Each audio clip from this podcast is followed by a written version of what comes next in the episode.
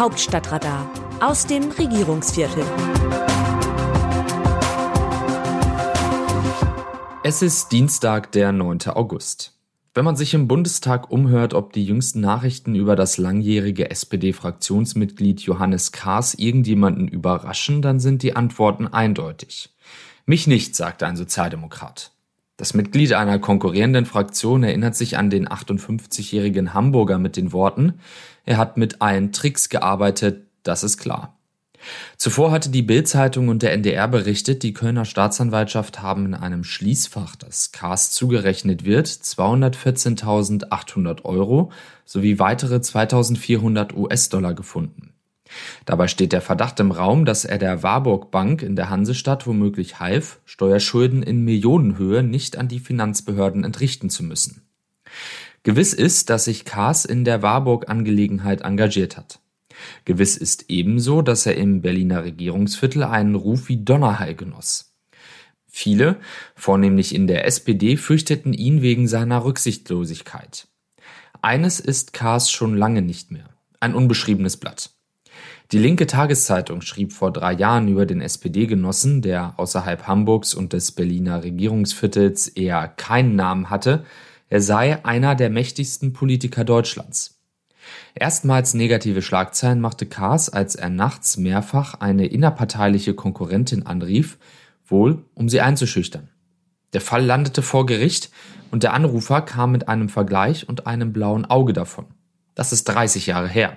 Nicht wenige nötigte Respekt ab, dass Kaas früher als andere im Politbetrieb zu seiner Homosexualität stand. Auch das tat er freilich nicht ohne eine gewisse Aggressivität.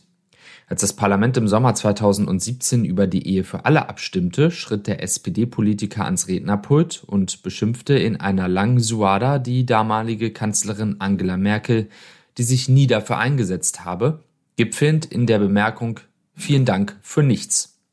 Unterdessen blickten auf der Regierungsbank selbst SPD-Ministerinnen und Minister wie Sigmar Gabriel oder Andrea Nahles betreten nach unten. Alle wussten, das war keine Rhetorik für die Galerie oder Social Media. Kaas meinte es bitter ernst. Bekannt war er in erster Linie als sogenannter Strippenzieher der Hamburger SPD, dem Seeheimer Kreis, in dem sich der rechte Flügel der SPD-Bundestagsfraktion versammelt, und dem Haushaltsausschuss, in dem immer wieder über Millionen und Milliardenbeträge verhandelt und entschieden wird, ohne dass die Öffentlichkeit viel davon mitbekommt.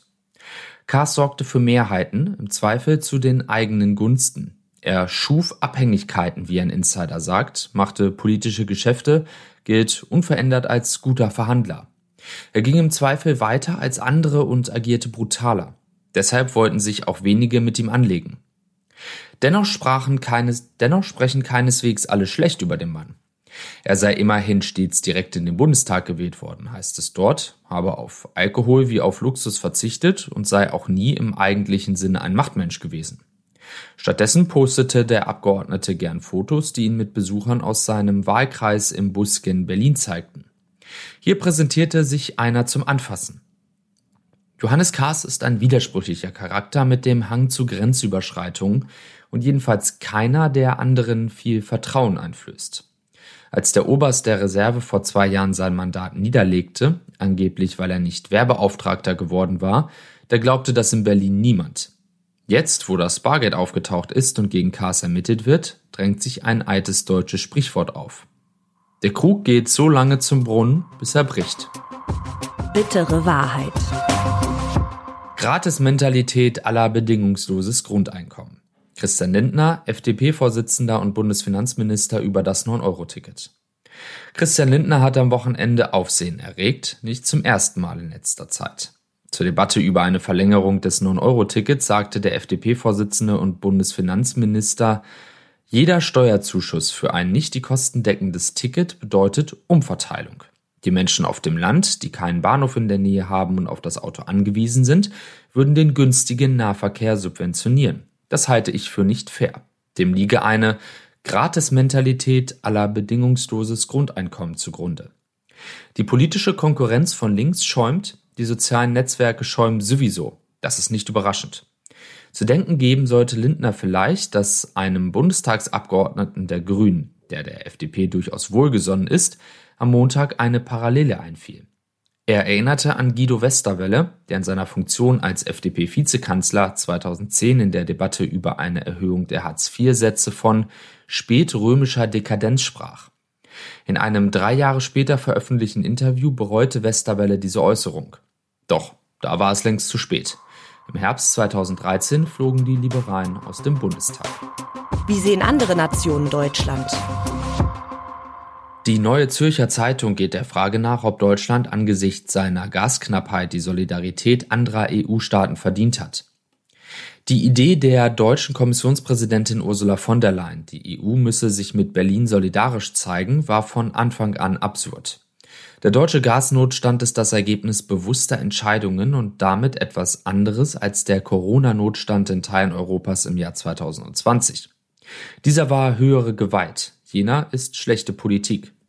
In der EU galt bisher der Grundsatz, dass die Mitgliedsländer für ihre Fehler selbst gerade stehen müssen. Niemand verteidigte dies eifriger als Finanzminister Wolfgang Schäuble, als Athen zum Sanierungsfall geworden war. Dass nun die Achse Brüssel-Berlin das Prinzip der Selbstverantwortung aushebeln wollte, zeigt, wie weit es mit der EU gekommen ist. Es zeigt auch, dass der europäische Musterknabe Deutschland einige Mitschuld am jetzigen Zustand trägt. Eine slowakische Tageszeitung schreibt zur Diskussion über die Fortführung des 9-Euro-Tickets in Deutschland, Analysten sprechen skeptisch von einem geringen ökologischen Effekt und langfristiger wirtschaftlicher Unhaltbarkeit des 9-Euro-Tickets. Die Reaktionen der Reisenden sind positiv, obwohl es unvermeidliche Kritik an überfüllten Zügen gab. Ist das also eine effektive Unterstützung für die Umorientierung der Gesellschaft vom individuellen zum kollektiven Verkehr? Das hängt davon ab, wie wir die Herausforderung annehmen. Zum Beispiel ist schon die Kritik an überfüllten Zügen nicht von Kritik an einer Politik zu trennen, die den Mangel an Zügen und Zugverbindungen verursachte. Zwar ist es höchst unwahrscheinlich, dass sich eine 9 Euro Monatskarte langfristig nicht halten lässt. Sehr wohl aber ließe sich die grundsätzliche Lösung aufrechterhalten, mit radikalen Mitteln zum Umsteigen auf den öffentlichen Verkehr zu motivieren und damit Druck auf den Individualverkehr auszuüben, der sich überlebt hat. In einer Welt, in der wir schon begonnen hatten, einen Flug in den Urlaub um 9 Euro normal zu finden, sollten wir uns eher die Frage stellen, wer sich eine Welt wünschte, in der Zugfahrten zu einem wirtschaftlichen Luxus geworden sind. Das Autorenteam dieses Newsletters meldet sich am Samstag wieder, dann berichtet meine Kollegin Christina Dunz. Text Markus Decker am Mikrofon Dennis Pützig.